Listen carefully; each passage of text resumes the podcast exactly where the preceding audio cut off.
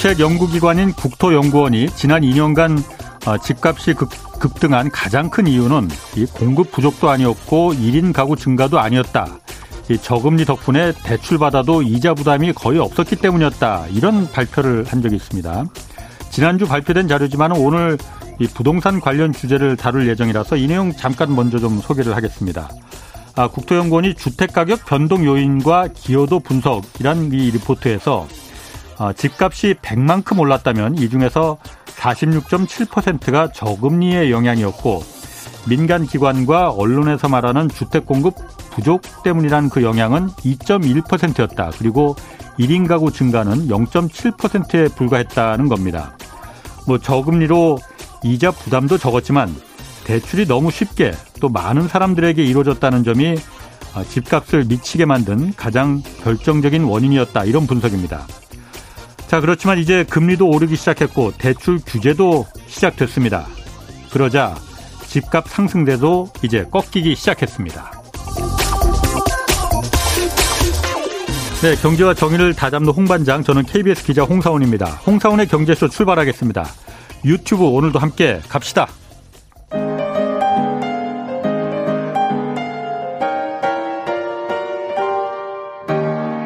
대한민국 최고의 경제 전문가와 함께 합니다.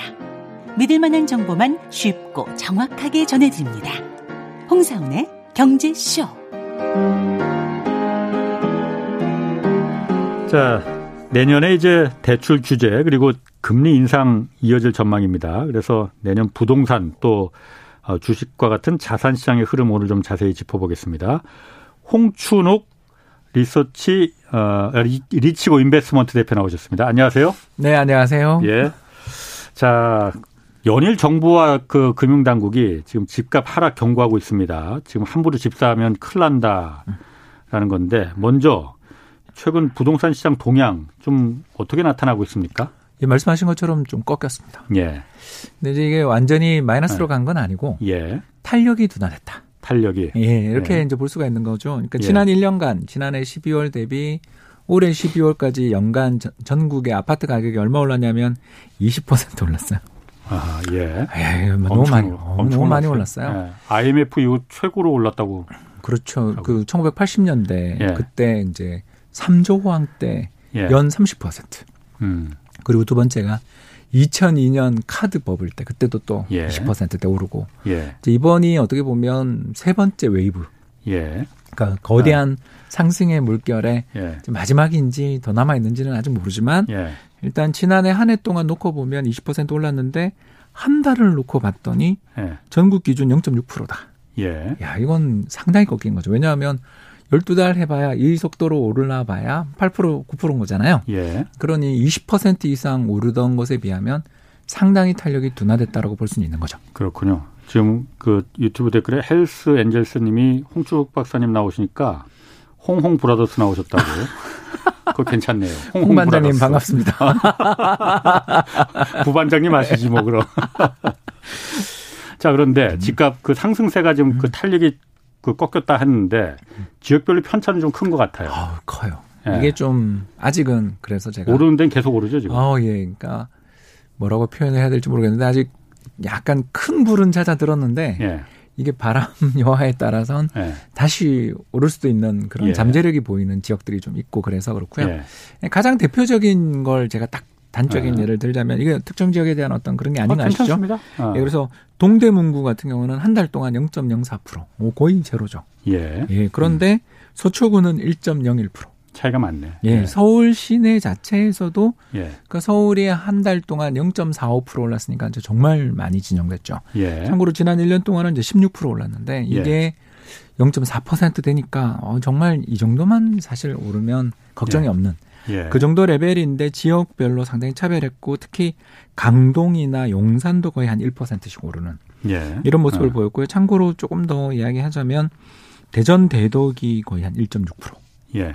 지방 도시들이 상당히 오르고 있고요. 연수구 같은 경우도 1.6% 정도. 예. 그러니까 아직 그 부동산 시장의 전체적인 흐름을 놓고 보면 서울 내에서도 좀 양극화가 있고 예. 지방 전국을 놓고 보더라도 아직 인천이라든가 경기 예. 일부 지역 같은 곳에 차오르던 강력한 상승세가 끝났다고 말하기는 조금 어. 뭔가 찝찝한. 그렇다고 예. 해서 또 막 그 지난 6월부터 9월 사이처럼 매월 한 2%씩 올랐거든요. 예. 예, 그렇게 오르던 급등세들은 좀 진정됐고. 예. 그래서 지금 요쪽을 보면 어우 진정됐다. 이렇게 얘기할 수 있지만 다른 쪽을 보면 아니야 그냥 잠깐 숨고르기 같은데 예. 이런 여러 가지 의견이 좀 교차되는 시기 같습니다. 지난주에 그 미래에셋 그 이광수 의원도 한번 좀 출연하셨었는데 어, 예. 저도 그때 한번 뵌 적 있죠. 거래량이 일단 중요하잖아요. 맞습니다. 거래량이 굉장히 좀 팍팍 줄어든다고 하던데 예. 그래서 이게 앞으로 앞으로 상황을 좀 설명해주는 지표가 될 거다라고 하는데 음, 거래량도 지금 굉장히 줄어들죠 지금. 맞습니다. 어, 서울시 같은 경우는 뭐 그 월 거래량이 아파트 예. 기준 천 건대 기록하고 그랬으니까 예. 이 서울의 아파트가 얼마냐면 한 150만 호 정도 있거든요. 예. 아 그러니까 150만 호 중에 한 10%만 사람들이 이주를 한다고만 쳐도 예. 15만이니까 한 예. 달에 보통 15,000건, 예. 12,000건이 어떻게 보면 좀 기본이고 어. 시장이 붐일 때는 사실 저는 데이터 볼 때는 4만 건, 5만 건도 본 적이 있는 것 같고요. 예.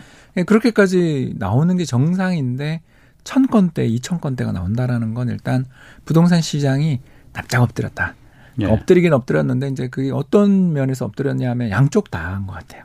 음. 첫 번째는 뭐냐 하면 너무 비싸니까 야 이건 난 도저히 못 사겠다. 예. 이렇게 되는 분들도 있는 것 같고 또 다른 한쪽에서는 야 이거 혹시 양도세 음. 깎아주는 시기가 오는 거 아니야? 예. 그럼 지금 팔 필요가 없잖아. 그렇죠. 예, 뭐 얼마 전에 어. 12억까지 또 우리 이제 세금 규제도 좀 바뀌고 했죠. 예. 그러니까 이런 여러 가지 규제나 제도의 변화가 있다라고 생각돼서 예. 엎드린 걸 수도 있고 그러니까 너무 비싸서 이건 말도 안 돼라고 생각하시는 분이 많아서 거래가 안 된 거면 이건 정말 하락 신호인데 예. 반대로 야 내년 3월 선거 보자 예. 아, 아. 또는 6월에 지방 선거 보자 네. 그렇죠 왜냐하면 지자체도 중요하니까 그렇죠. 어.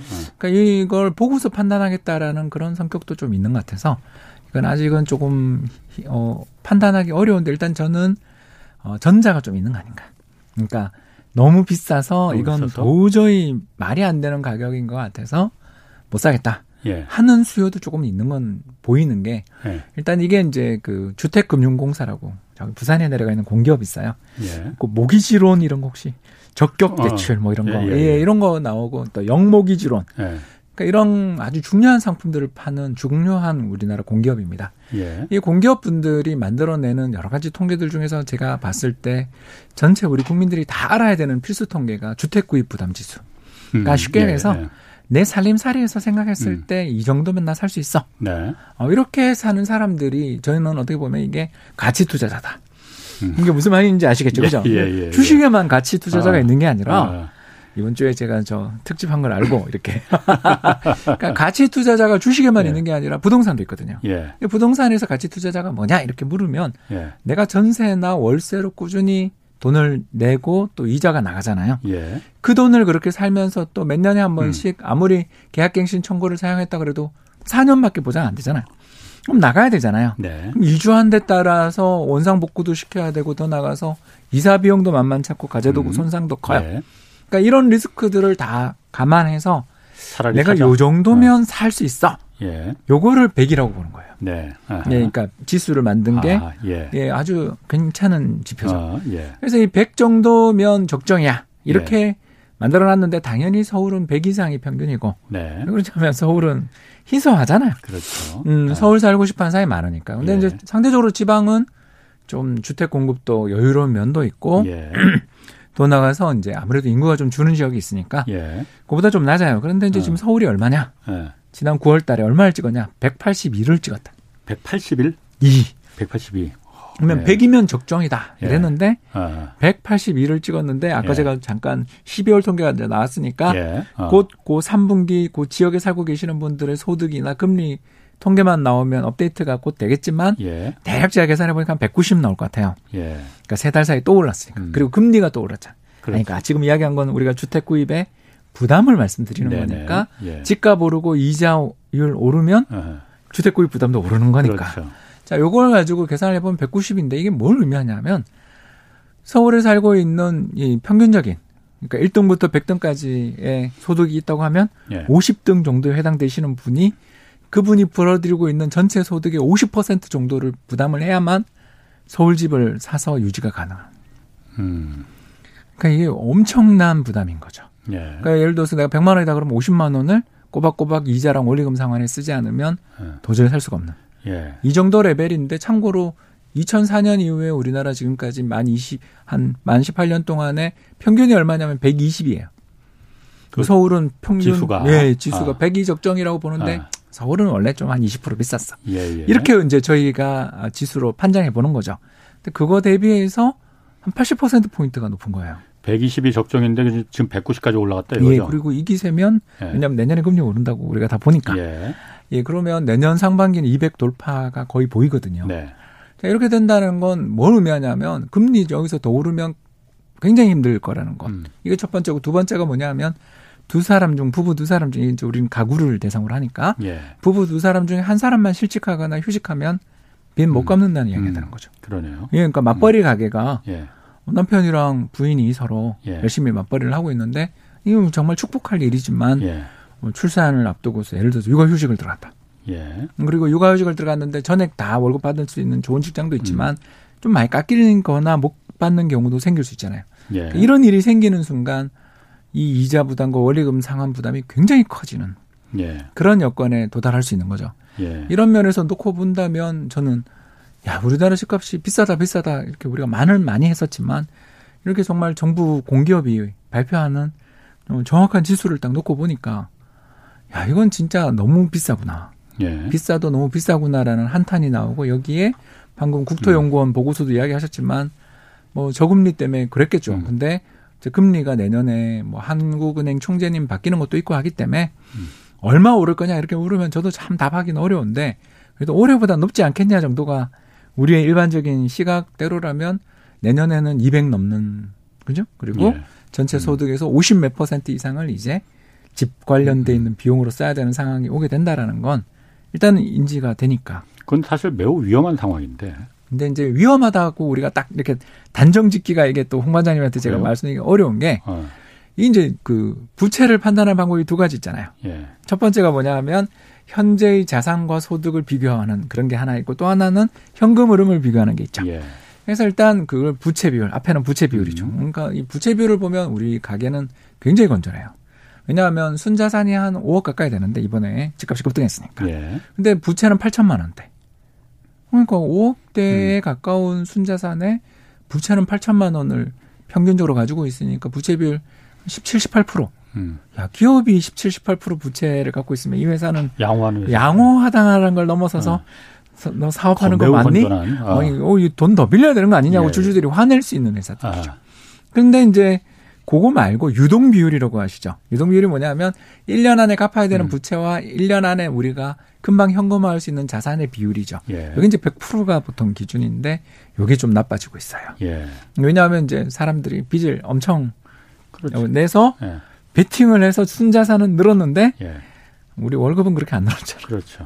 그러니까 월급은 별로 안 늘었는데 빚만 잔뜩 잤으니까 예. 결국 우리가 가지고 있는 금융자산, 현금화할 수 있는 자산 대비 부채의 비율은 매년 이제 조금씩 올라가는 거죠. 음, 음. 그러니까 이런 두 가지 비율을 보면 어 부채 비율 이것만 보면 굉장히 건전한데 예. 유동 비율 이런 걸 음, 보면 음. 어 옛날만 못한데 예. 라고 이야기하는 거고 이거는 이제 전국 평균을 우리가 얘기하는 거고 예. 서울은 아까도 이야기했지만 예. 전국 평균에 비해서 훨씬 비쌌던 지역이었는데 이게 두 배가 났다. 음. 심지어 두 배가 났다. 그러면 서울 지역에 살고 계신 분들이 물론 전국 평균보다 월급 잘 버시는 분들이 많을 수도 있다 생각되지만 네. 야 이제 그러니까 이제 평균을 보면 우리 가계 부채 금방 터지는 위험이다. 이렇게 말하기는 어려운데 서울을 비롯한 일부 급등한 지역들을 놓고 보면 야, 이거 좀 아슬아슬하다. 음. 이렇게 이 양쪽의 측면이 존재하는 거죠. 그러니까 우리나라 전체 가계가 다 큰일 났다. 이거는 좀 아닌 것 같은데 음. 서울이라든가 아주 뭐 급등했던 음. 세종이라든가 또는 최근에 경기 인천이 급등하고 있잖아요. 아까 예. 말씀드렸죠. 예. 그러니까 이런 지역들 같은 경우에는 조금 문제가 생길 수 있는 유동 비율 측면에서 한 명이라도 소득이 좀 줄거나 또는 이 사람이 좀 레버리지를 일으켜서 주식을 하다가 음. 손실을 봤다 이러면 이쪽 부분에서 문제가 생길 수 있는 가구의 여지들은 점점 늘고 있다고 볼 수 있는 거죠. 지금 말씀하신 대로 부채가 그러니까 부채 비율이 있고 유동 비율이 있는데 부채 비율이라는 건 워낙 집값이 그동안 많이 올랐으니 자산이 어느 정도 그 대출을 받아서 빚이 있다 하더라도 그 정도는 뭐 최악의 경우에는 집 팔아서 그냥 갚으면 돼. 예, 나는 뭐. 그러니까 그건 별로 문제가 안 된다라고 말씀하셨는데. 그렇죠. 그거는 집값이 계속 오르거나 더 이상 내리지 않을 때 가능한 얘기잖아요. 그렇죠. 근데 만약에 집값이 어떻게 될지 모르잖아요, 지금 사실. 그런데 어떻게 알겠습니까? 아 그러니까 내려갈 때 네. 그리고 왜냐하면 지금 미국은 분명히 금리를 올린다고 하잖아요. 그렇죠. 한국도 안 올릴 수 없습니다 내년에. 아유, 세번 그러면은 이야기했죠. 지금 네 번 올린다는 얘기도 있어요. 왜냐하면 지금 금융위원장 고승범 위원장이 워낙 매파기 때문에 그리고 아. 특히 이 부동산 가계대출 부채에 아, 대해서 예. 굉장히 매파적인 그 입장이기 때문에 굉장히 엄격하게 아마 할 가능성이 있기 때문에 금리를 안 올릴 수가 없고 그러면은 그렇기 때문에 지금 이게 지금의 아픔이 있다 하더라도 그 가계 부채, 기업 부채도 마찬가지고 부채에 대한 구조 조정을 미국보다 먼저 그나마 시간이 조금 남아 있을 때 해야 된다. 안 그럼 정말 호미로 막을 거 가래로도 못, 그렇죠. 못 막는다라는 얘기가 그래서 나오는 거거든요. 어, 저는 홍 반장님 말씀에 네. 정말 오래간만에 동의합니다. 우리 브라더스 그 오랜만에 의기표. 네, 지난달에 와서 예. 빠지기 시작했죠. 이렇게 얘기하실 때는 아직 모르겠다라고 제가 이렇게 예. 반기를 들었던 게 예. 12월에 어, 실제로 올랐잖아요. 예. 음, 근데 이제 어, 지금 여기서 더 레버리지, 그러니까 돈을 더 빌려서 부동산에 올인하는 거에 전략에 대해서는 저도 반대인 거죠. 예. 왜 그러냐 하면 아까 말씀드린 것처럼 아니 지난 7년을 올라서 예. 100이 190이 되고 200이 되는 그죠 예. 가게 어그 그, 그 사, 소득과 이자 대비한 주택 구입 여력이 예. 아무튼 뭐 너무너무 주택 구입 부담이 올라가고 있는 상황인데 이제 와서 집을 사자. 예. 저는 이건 반대. 그렇죠. 지금 예. 지금 사는 거에 대해서는 아니 7년간 만 8년간 오르는 음. 동안 안 샀다가 지금 사겠다. 이건 사실 저는 좀 위험한 생각 아니냐. 이렇게 볼 수 있고 또 하나 음. 저도 지금 아까 고 위원장이 이야기를 하셔서 조금 더 덧붙이지만 제가 지난번 11월 달에 우리 홍 반장님한테 나와서 뭐라고 했냐면 우리나라 가계부채의 가장 위험한 부분은 전세 대출이다. 음, 이야기를 음, 말씀을 아, 들었잖아요. 그, 어, 오늘 안 그래도 그 좀 물어보려고 했어. 예, 네. 그래서 우리나라가 전세 대출이 뭐 몇 년 전에 30조 등이 지금 160조, 170조라고 예. 하잖아요. 그래서 예. 6배, 5배가 예. 늘었단 말입니다. 그게 집값을 미치게 만든 근본적인 원인 중 예, 하나잖아요. 실제로 제가 그 주택 구입을 하게 되는 지역들 중에서 어 이게 투기 과열 지구나 조정 예. 지역들 같은 경우는 이 자금 구입 주택 구입 명세를 음. 밝히게 돼 있는데 예. 그 지역들을 좀 보다가 부채 비율 100% 넘는 지역들이 상당히 많아요. 예. 이게 뭘 뜻하냐면 갭 투자를 했고 그렇죠. 전세를 끼고 사는 걸 갭 투자라고 예. 하죠. 전세를 끼고 사면서 갭 투자를 할 돈도 없어서 그것까지 대출을 받은 게 집값이 예를 들어서 5억짜리 집을 사는데 3억 전세 끼고 사는 것까지는 그럴, 그럴 수 있잖아요. 음. 근데 나머지 2억도 대출. 못 마련해서. 예. 그러면 이게 100% 부채인 거예요. 예. 그런 지역, 그런 집들이 생, 상상외로 많고, 음. 2018년부터 통계를 보는데, 올해 2021년 들어서서 그게 굉장히 늘었어요. 예. 뭘 의미하냐? 결국 솔직히 말해서 아니 그 갭 투자할 돈도 없으면서 집을 사면 안 되는 거잖아요. 예. 음, 그런데 어, 또 일부라도 자기 돈을 넣어야 되는데 모든 게 부채라는 것은 사실 이분의 자산 구조, 재무 구조는 안 좋은 분이죠. 음. 그런 분조차 서둘러 집을 사는데 그 서둘러 집을 사시는 분들의 지역들을 보면 아까 급등 지역들하고 겹치거든요. 예. 이런 걸 보면 아, 지금이 아니면 이 기회가 아니면 영원히 음. 나는 음.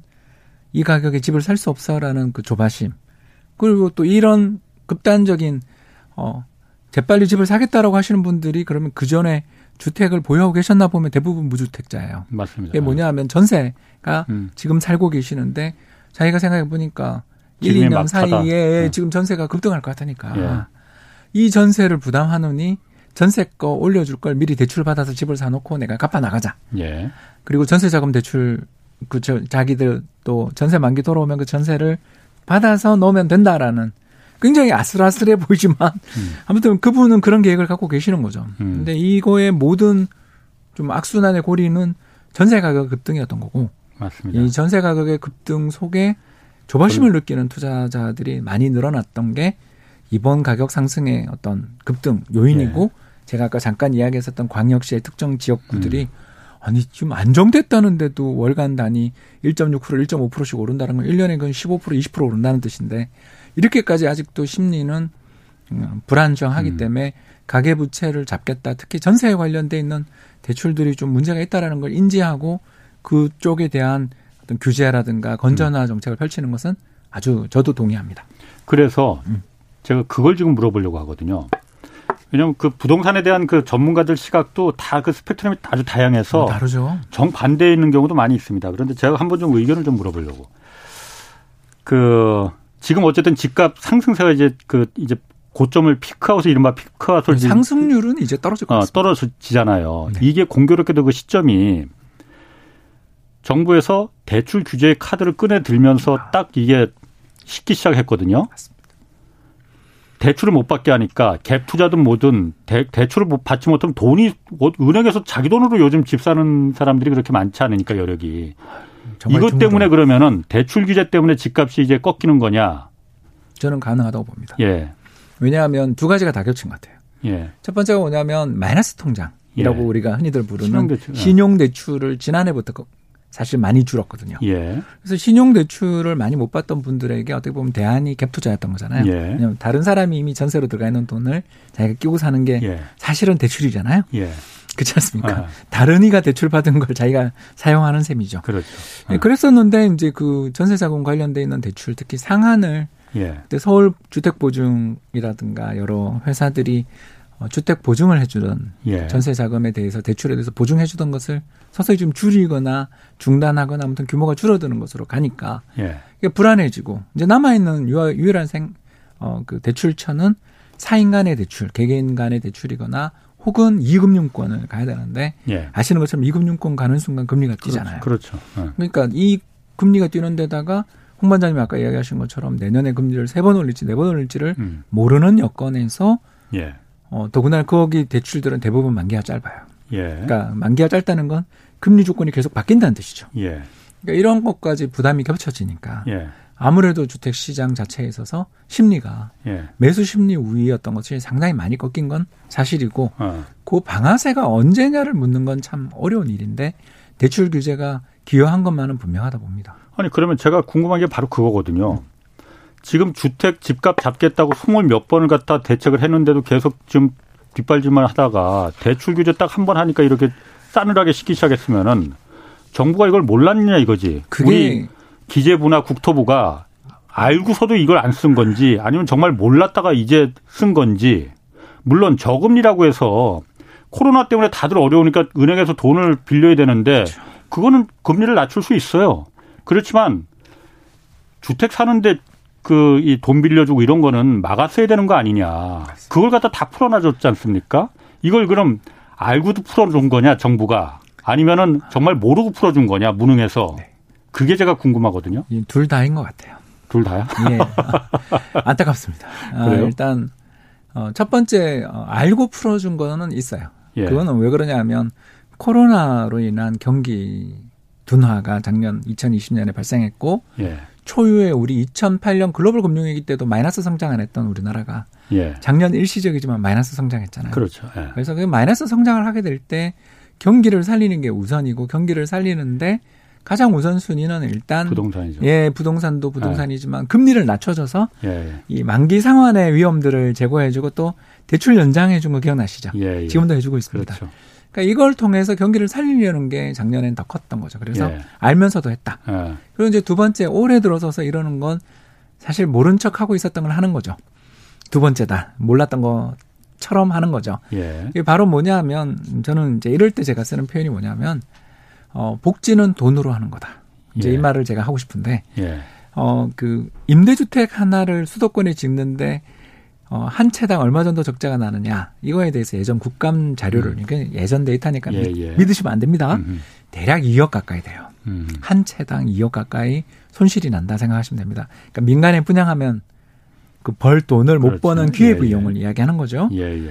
그러면 2억 정도 되는 돈들이 들어요. 그렇다면 예. 이걸 수도권이나 경기도 뭐전또 어, 일자리들이 지금 꾸준히 생기는 데가 예를 들어 이거 예에 불과합니다. 어, 서산이라든가 또는 천안 인근이 최근에 일자리 통계를 보면 가장 많이 일자리가 느는 곳이에요. 예. 그리고 당연히 평택도 들어가겠죠.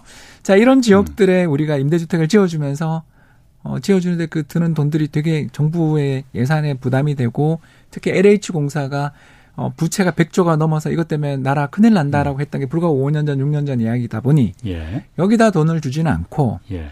국민들의 주거 안정 복지는 실현하고 싶죠. 예. 자, 돈은 들이지 않고 국민들의 주거 안정 복지를 해결하는 방법은 두 가지가 있겠죠.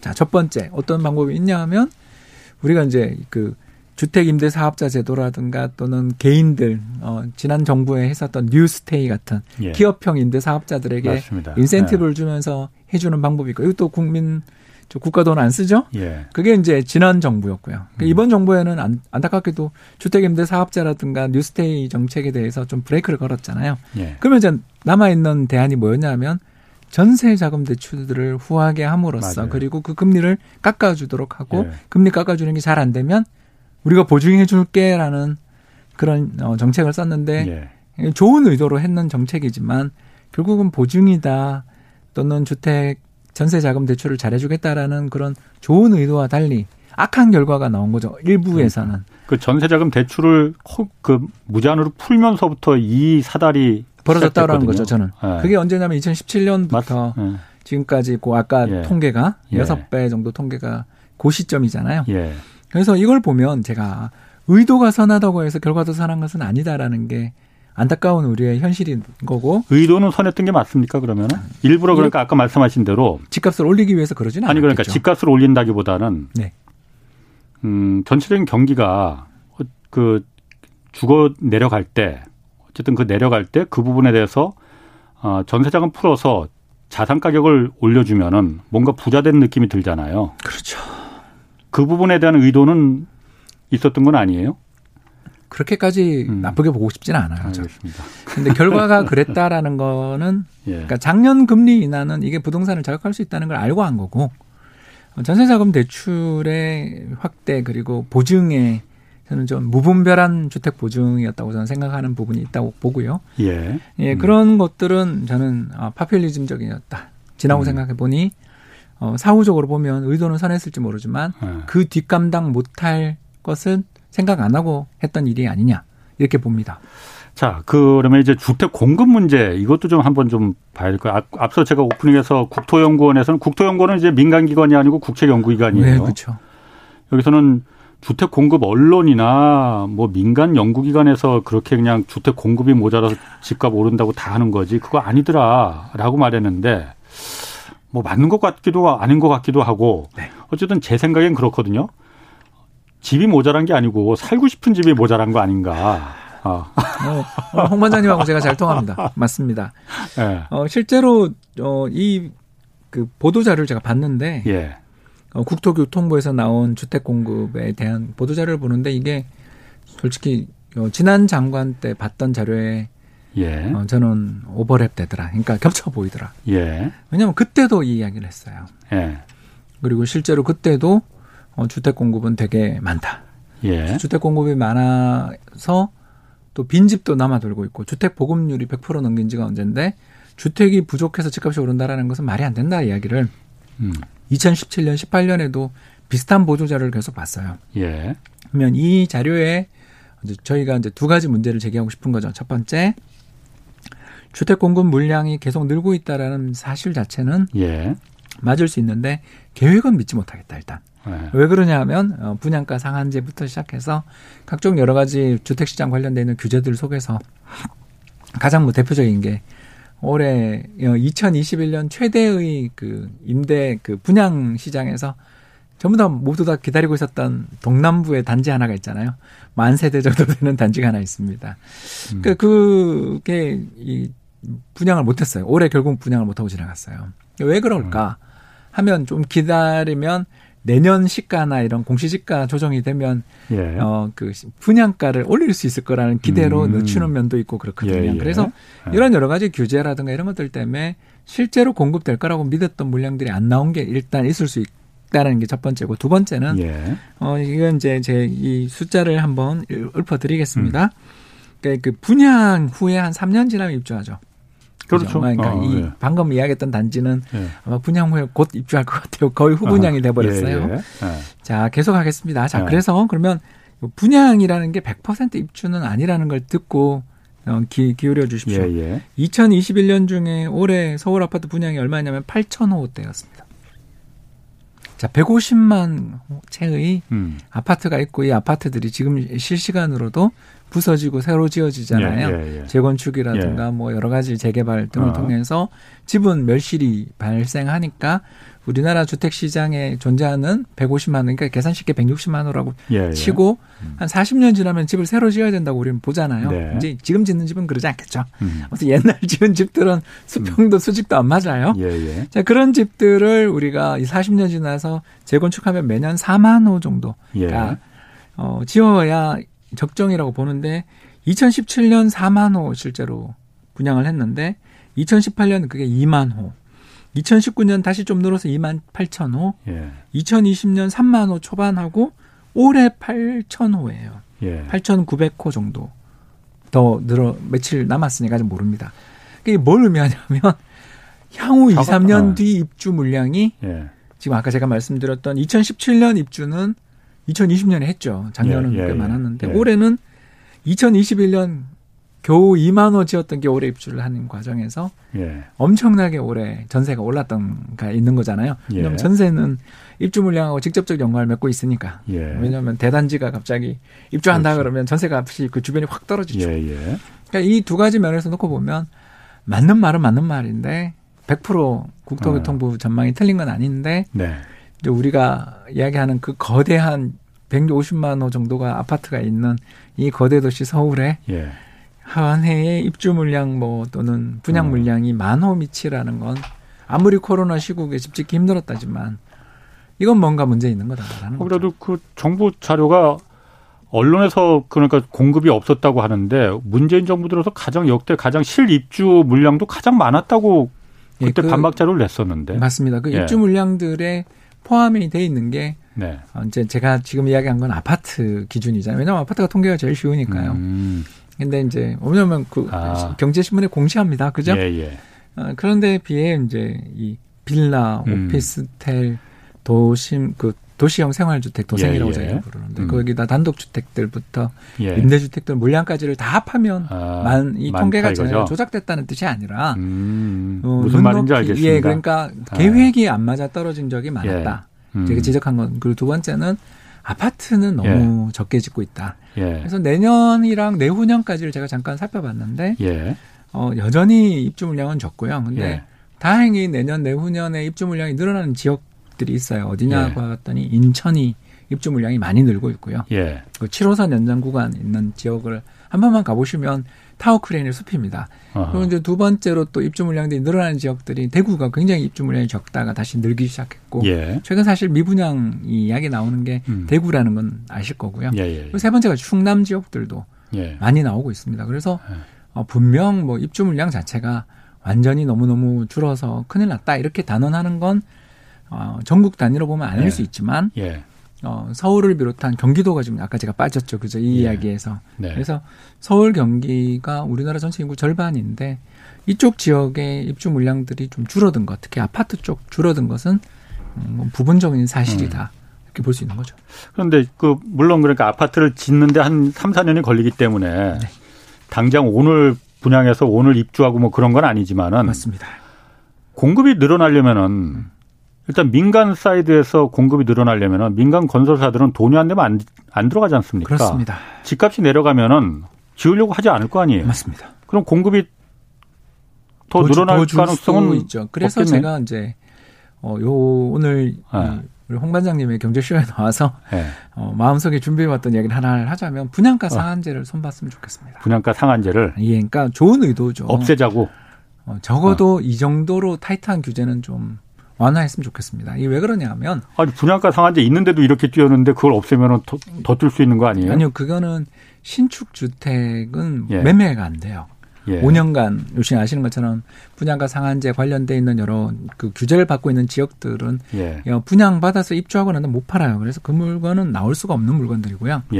그러니까 제가 이야기하고 싶은 건 뭐냐면 음. 어, 주택 시장에서 공급이 늘어나려면 민간에서 공급이 늘어나려면 두 가지가 필요하더라고요. 예. 첫 번째는 당연히 홍 반장님 말씀하신 것처럼 미래 주택 가격 전망. 내가 이거 다 지어서 분양할 때 됐는데 미분양 나면 회사 망해요. 예. 큰일 납니다. 그죠? 예. 그러니까 그거는 정말 중요한데 두 번째가 뭐냐면 요 민간이 가지고 있는 땅은 결국은 기존에 누가 있어요. 그렇죠. 주인이 그렇죠. 있죠. 주인이 있죠. 예. 그 주인 입장에서 새 집을 짓고 싶어야 예. 주택 공급이 이루어지거든요. 네. 그러면 주택을 가지고 있는 사람이 낡은 집을 가지고 있거나 대지를 가지고 있는 사람이 집을 지으려면 신축 주택을 지음으로써 자기에게 떨어지는 이익이 보여야 짓겠죠. 예. 근데 분양가 음. 상한자를 해버리니까 이게 무슨 일이 벌어지냐면 어 청약 점수 60점 뭐 저는 음. 그런 점수가 있는지도 이번에 처음 알았지만 강남에 있는 모 단지 이번에 60 몇 점들이 다 나왔죠.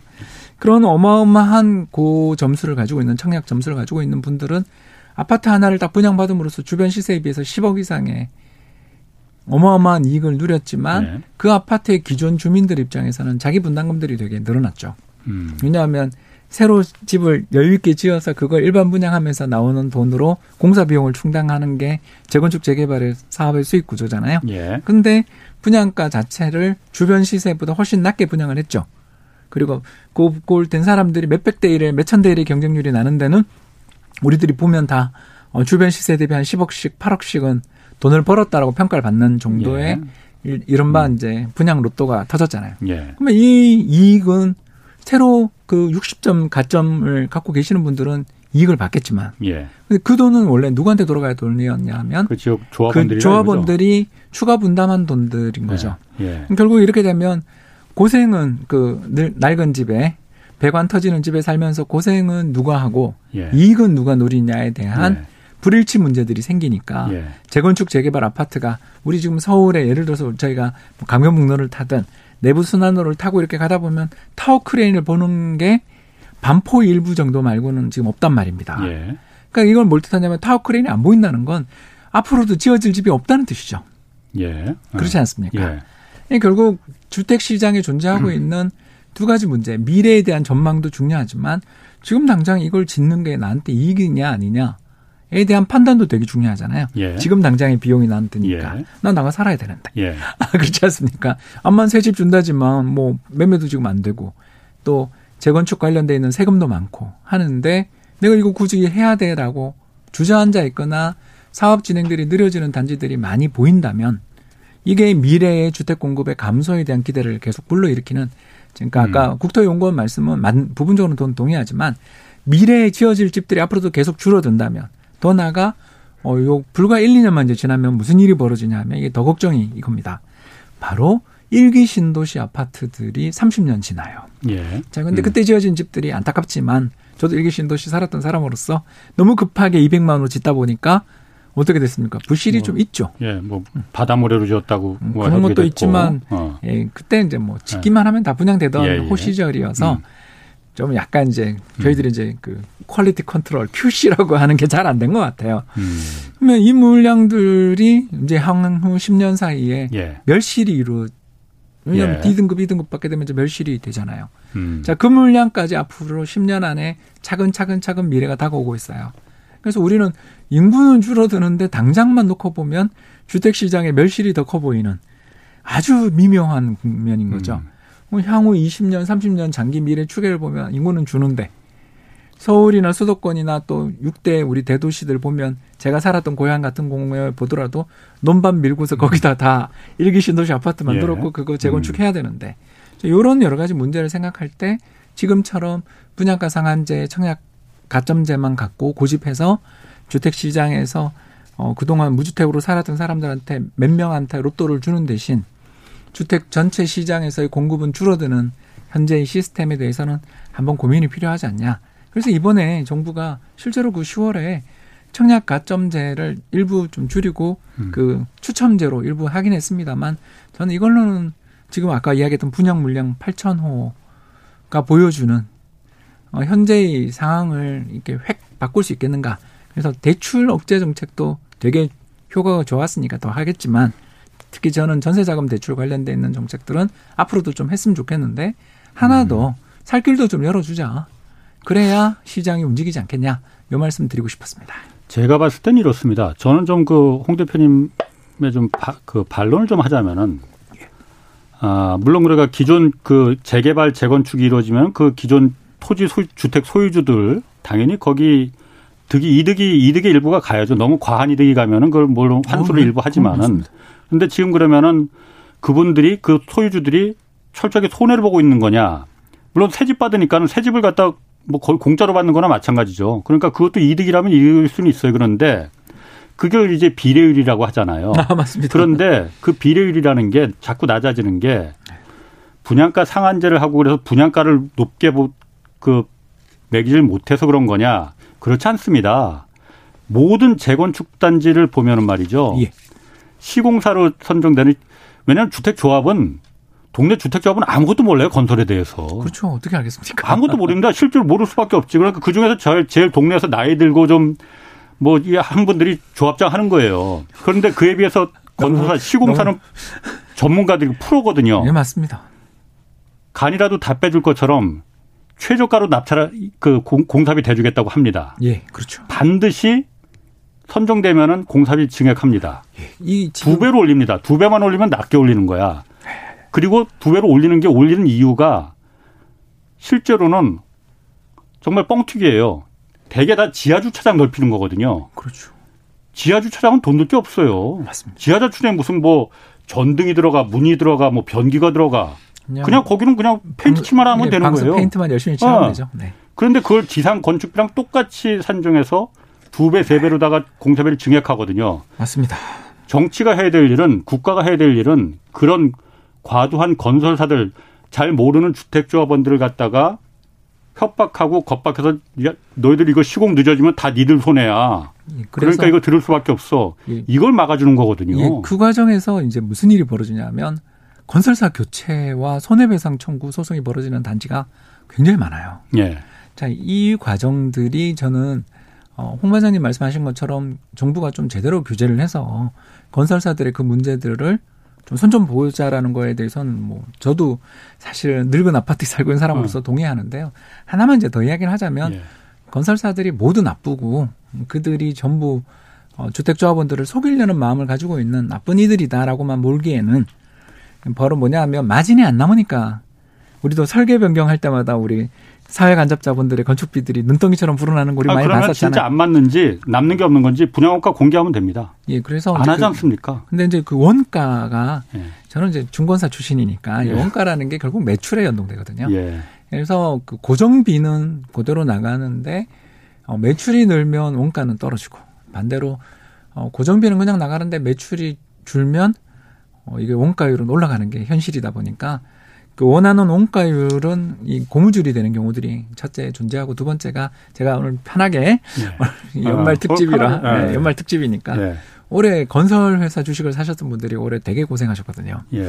왜 그러냐 하면 건설사들이 전부 다 기대는 컸었던 게 예. 정부가 작년부터 어, 그 공공 부문의 재건축 재개발에 인센티브도 많이 그렇죠. 주고 예. 또 택지 개발도 되게 많이 광명시흥 택지부터 시작해서 다양한 택지의 개발이 나오고 삼기 신도시의 건설들 계획이 나오면서 건설회사 기업들의 주가가 좋을 거라는 기대가 되게 컸었는데 올해 연말 들어서서 이렇게 한 해를 놓고 보니 음. 기대에 훨씬 못 미치는 성적표를 받아들인 게 건설업종 주식이거든요. 네. 왜 그랬을까? 아마 두 가지 이유가 다 있었겠죠, 그죠? 첫 번째 기대가 너무 컸거나, 음. 두 번째는 생각보다 잘 돈을 못 버는 거가 어, 주주들은 가장 그거에 민감하잖아요. 이런 면도 있지 않냐라는 것이고요. 그래서 저는 좋은 어, 합리적인 규제가 도입되고 음. 특히 최근 주변에서 그 고통을 받는 단지가 너무 많아서 하는 이야기예요. 음. 그래서 제가 뭐 저는 사실 뭐 홍 박사님처럼 뭐 그 홍 대표님처럼 전문가는 아니지만은 아, 저는 철저하게 취재 현장에서 이렇게 그럼요. 주, 소 들은 얘기지 않습니까? 근데 아니, 보면 제가 생생하시죠.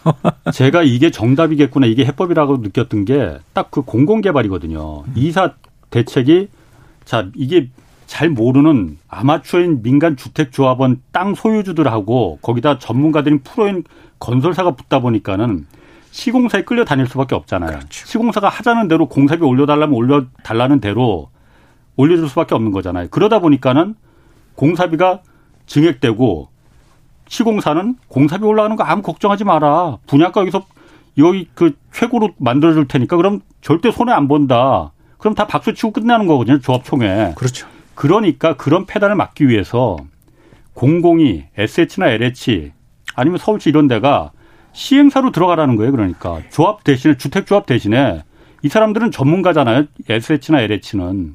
그래서 현대건설, 대우건설, 시공사들 갖다가 그러면 합리적으로 공사비 올리려고 하면은 야 올리는 거 왜 올리는 건지 한번 그렇죠. 견적서 갖고 와봐 네. 볼수 해석할 수 있는 능력이 있지 않습니까? 맞습니다. 주택조합은 그 능력이 없으니까 그냥 끌려다니는 거거든요. 그렇죠. 이게 바로 국가가 할 일이고 네. 행정이 할 일입니다. 예, 그 부분에 대해서 뭐 우리는 공감대는 있는 것 같고요. 네.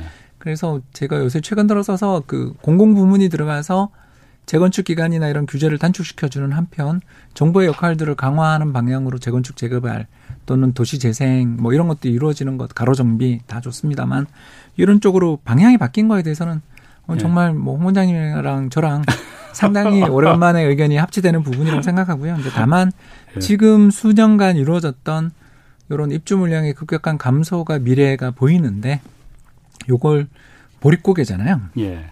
그래서 요 보릿고개를 잘 견뎌내기 위해서는 아까 말씀드린 그런 어떤 그 전세 자금 대출에 대한 음. 규제도 필요하지만 다른 한편으로 아까 제가 그 잠깐 정부가 재정을 쓰자 이제 예, 예. 그게 공공개발이든 당연히 정부 재정 그렇죠. 임대주택 쓰는데 재정을 안 쓰려고 하니까 이 맞아요. 문제가 발생하는 거거든요. 그래서 우리, 우리나라처럼 정부가 복, 그 주택 임대 사업에 돈을 예. 안 쓰는 나라 없습니다. 예, 제가 그래서 복지는 돈으로 하는 거다. 그 맞아요. 그 말씀을 아까 제가 드린 네. 거고 어, 또 조금만 더 하자면 말로만 복지하지 말고 그 예. 보증 뭐 이런 거 이제 이 눈덩이처럼 또 부실이 불고 있는 거 알고 계시잖아요. 그런 예. 것처럼 하지 말고 뭐 두 분의 후보 말고 또 다른 유럽 후보들한테 부탁드리고 싶은 게 나는 매년 예, 국가 예산을 몇 조를 쓰고 LH공사에 증자를 몇 조 해주겠다. 예. 이런 구체적인 공약들이 나오면 예. 전 부동산 시장이 안정될 거라고 생각해요. 음. 우리는 지금까지 전부 다 좀만 기다리면 주택이 공급된다라는 말을 해왔지만 예. 당장 그 주택이 공급되기 위해서 돈을 구체적으로 매년 앞으로 임기 기간 중에 예. 몇 조씩 쓰겠다라는 약속은 있었는가? 예. 그게 더 중요하지 않냐. 그렇죠. 그렇지 않습니까? 우리가 일을 시킬 때 목표를 예. 주고 예. 대신 매 분기마다 얼마 썼어. 예. 진도는 어떻게 나갔어를 체크하지 않으면 음. 일이라는 게 잘 안 되잖아요. 그렇죠. 그걸 하자. 네. 이런 뜻이었습니다. 알겠습니다. 아, 제가 오늘 이거 뒤에 그 주식시장 전망도 좀 해야 되는데 그거는 다음에 하시지 뭐. 연초에 한번 하시고. 자, 제가 마지막으로 그런 그거 한번 물어볼게요. 지금 어쨌든 한국 경제 전체를 고려했을 때 네. 그러니까 집 가진 사람이니 없는 사람이니 뭐 이건 따지지 말고 한국 경제 전반적인 걸 고려했을 때 집값이 올라가는 게 좋습니까? 아니면 지금 수준에서 그냥 유지가 되는 게 좋습니까? 아니면 어, 올라간 만큼 떨어지는 게 좋습니까? 두 번째죠. 유지되는 게. 유지되는 게. 예, 왜냐하면 딴 나라가 풍선을 펑 터트렸다가 예. 얼마나 고생하는지를 우리가 2008년 미국이랑 1990년 일본을 하도 예. 우리가 옆에서 네. 생생하게 보다 보니까 주택 가격의 일부 지역이죠. 일부 예. 지역입니다. 일부 지역에 주택 가격에 거품이 있는 것 같아요. 예. 근데 이 거품을 빼는 방법은 바람을 살살 빼는 방법도 있고 펑 터트리는 방법이 있는데 예. 펑 터트린 후에 수선이 되게 힘들더라. 그건 수선이 안 되죠. 아, 예. 아. 그래서 살살 바람을 빼는 게 좋은 거고 살살 예. 바람을 빼는 가장 쉬운 방법이 뭐냐 하면 주택 가격이 연착륙할 수 있게. 예. 그렇지 않습니까? 그리고 네네. 우리가 경제가 성장하면 예. 소득이랑 뭐 이런 거 대비 집값이 싸지도록 조정을 해나가는 과정을 거치면 되는 거고 예. 지나고 생각해 보면 우리가 2010년부터 13년 사이에 서울 집값이 한 3년 4년 빠졌잖아요. 그렇죠. 그때 말한 40% 빠졌다고. 그렇죠. 그래요. 그게 예. 이제 왜 40%란 말이 나오냐면 네. 소득 대비 주택 가격이 싸진 거가 그때 음. 그래도 우리가 저 2008년 글로벌 금융위기 이후에 수출이 잘 되면서 예. 또 2014, 15년부터는 또 우리 내수 경기가 좀 좋아졌던 붐 속에 우리가 어떻게 바람을 잘 빼고 그게 음. 어떻게 보면 경제가 좋아지며 2014, 15년부터 집값이 오른 면도 없지 않아 있거든요. 그렇죠. 예. 예, 그런 시의 정책들이 예. 펼쳐질 수 있기를 기대해 봅니다. 아, 그렇군요. 그러면은 지금 그 연착륙이라는 게 가능은 합니까? 왜냐하면 아. 지금 미국이 사실 금리 올리고 그러는 게좀 우왕좌왕하는 듯한 모습을 보여지거든요. 맞습니다. 그래서 불안하거든. 한 10초 만에 가능합니까? 불가능합니까? 예, 아, 뭐 우리는 성공한 경험이 있어서 가능하다고 봅니다. 아, 성공한 경험이 언제를 말씀하시나요? 2010년에서 13년 사이에 그 예. 유명한 버블 세븐 아, 장세를 예, 예. 그나마 그래도 그 정도 꺼트린 나라가 잘 없는 것 같습니다. 아, 그, 그 정도를 봤을 때 알겠습니다. 아이고 오늘 Brothers 홍 어, 고맙습니다. 감사합니다. 자, 지금까지 홍춘욱 리치고 인베스트먼트 대표였습니다. 자, 여기까지 하겠고요. 지금까지 경제와 정의를 다잡는 홍반장 홍사훈의 경제쇼였습니다.